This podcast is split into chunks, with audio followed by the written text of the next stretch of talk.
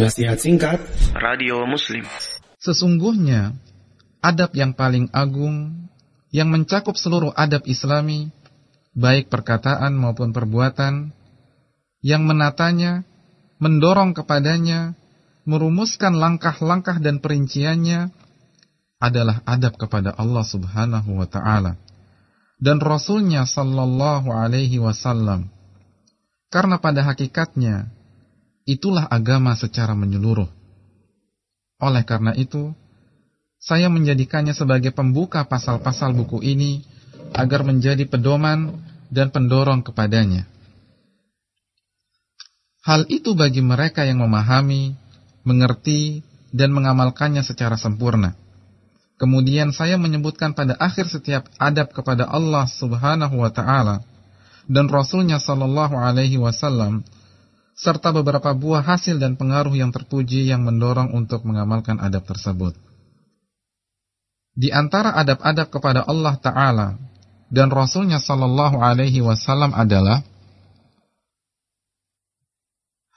menunjukkan ibadah kepada Allah Subhanahu Wa Ta'ala semata. Tidak diragukan lagi bahwasanya menunjukkan ibadah hanya kepadanya merupakan adab teragung kepada Allah Subhanahu wa taala. Ini yang merupakan buah teragung dari keimanan kepada Allah Subhanahu wa taala. Ini juga merupakan buah teragung dari keimanan kepada Allah Subhanahu wa taala. Ma'rifah kepadanya, iman kepada rububiyahnya, nama-nama dan sifat-sifatnya, dan pengkhususan ibadah hanya kepadanya karena dia adalah pemilik, pengatur, dan penguasa. Dialah yang telah menciptakan segenap makhluk dan melimpahkan rizki kepada mereka. Tidak ada sekutu baginya. Oleh karena itu, hanya dialah zat yang berhak untuk disembah. Tidak boleh memalingkan suatu bentuk ibadah pun kepada selain Allah subhanahu wa ta'ala. Siapa pun dia, baik malaikat yang didekatkan, seorang nabi yang diutus, wali yang saleh, batu, pohon, bintang, atau yang selainnya. Ini menjelaskan batilnya perbuatan sebagian orang yang menisbatkan dirinya kepada Islam dari para penyembah kubur, tempat-tempat keramat, dan kuburan orang-orang saleh. Orang-orang itu mengharapkan dari mereka untuk mendatangkan manfaat, menolak mudarat, serta mengabulkan berbagai macam hajat. Padahal orang mati yang berada di kubur tidak memiliki kemampuan untuk mendatangkan manfaat atau menolak mudarat bagi diri mereka sendiri, apalagi bagi orang lain. Ini merupakan kesyirikan yang sangat besar kepada Allah Subhanahu wa taala.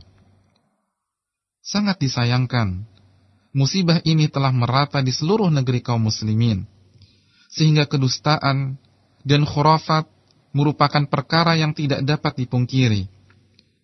Di balik kedok inilah harta manusia dimakan secara batil dan kemungkaran merajalela. La haula wala quwata illa billah.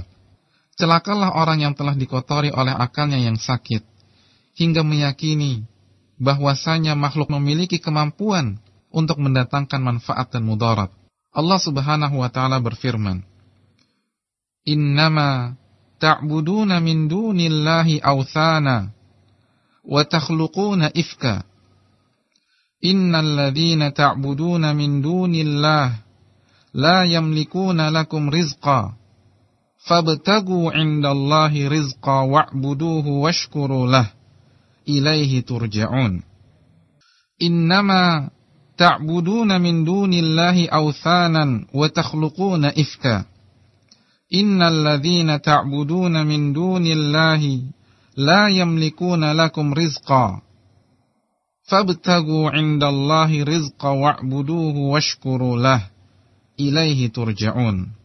Surat Al-Ankabut ayat 17. Allah Subhanahu wa taala juga berfirman, "Walladzina tad'una min dunihi ma yamlikuna min qitmir."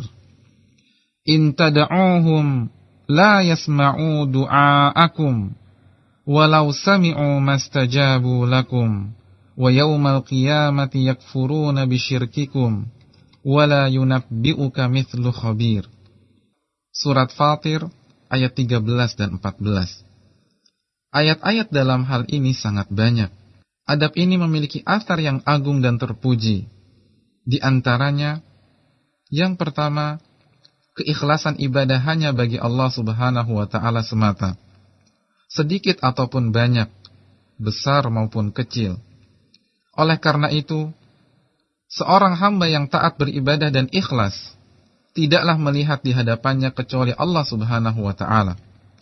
Dia menghadapkan dan mengkhususkan ibadah hanya kepadanya dia menjauhi seluruh perkara yang bertentangan dengan keikhlasan atau yang dapat mengurangi kesempurnaannya keikhlasan kepada Allah Subhanahu wa taala saja merupakan pokok agama ini dan rukunya yang paling kuat sebagaimana firman Allah Subhanahu wa taala qul inni umirtu an a'budallaha mukhlishan lahuddin surat az-zumar ayat 11 firmannya yang lain wama umiru illa liya'budullaha mukhlishina lahuddin hunafa' wa الصلاة salata الزكاة وذلك دين القيمة Celakalah orang yang telah dikotori oleh akalnya yang sakit hingga meyakini bahwasanya makhluk ini memiliki kemampuan untuk mendatangkan manfaat dan mudarat.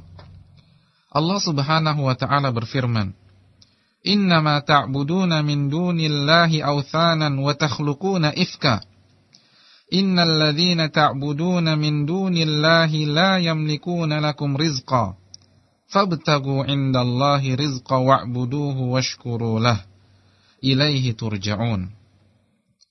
Sesungguhnya apa yang kamu sembah selain Allah itu adalah berhala dan kamu membuat kedustaan. Sesungguhnya yang kamu sembah selain Allah itu tidak mampu memberikan rizki kepadamu. Maka mintalah rizki itu di sisi Allah. Dan sembahlah dia dan bersyukurlah kepadanya. Hanya kepadanya kamu akan dikembalikan. Surat Al-Ankabut ayat 17. Allah juga berfirman, "Walladzina tad'una min dunihi ma yamlikuna min qitmir. In tad'uuhum la yasma'u du'aakum." walau sami'u mastajabu lakum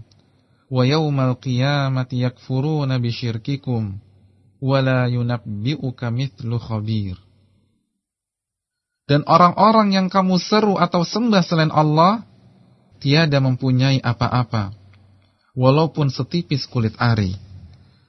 Jika kamu menyeru mereka mereka tiada mendengar seruanmu. Dan kalau mereka mendengar mereka tidak dapat memperkenankan permintaanmu. Dan di hari kiamat, mereka akan mengingkari kemusyrikanmu, dan tidak ada yang dapat memberikan keterangan kepadamu, sebagaimana yang diberikan oleh yang maha mengetahui. Surat Fatir, ayat 13 dan 14 Ayat-ayat dalam hal ini sangat banyak.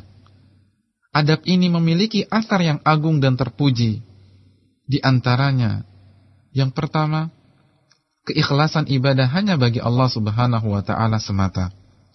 Sedikit ataupun banyak, besar maupun kecil. Oleh karena itu, seorang hamba yang taat beribadah dan ikhlas tidaklah melihat di hadapannya kecuali Allah Subhanahu wa taala. Dia menghadapkan dan mengkhususkan ibadah hanya kepadanya dia menjauhi seluruh perkara yang bertentangan dengan keikhlasan atau yang dapat mengurangi kesempurnaannya. Keikhlasan kepada Allah Subhanahu wa taala saja merupakan pokok agama ini dan rukunnya yang paling kuat sebagaimana firman Allah Subhanahu wa taala Qul inni umirtu an a'budallaha mukhlishan lahuddin Katakanlah Sesungguhnya aku diperintahkan untuk menyembah Allah dengan memurnikan ketaatan kepadanya dalam menjalankan agama. Surat Az-Zumar ayat 11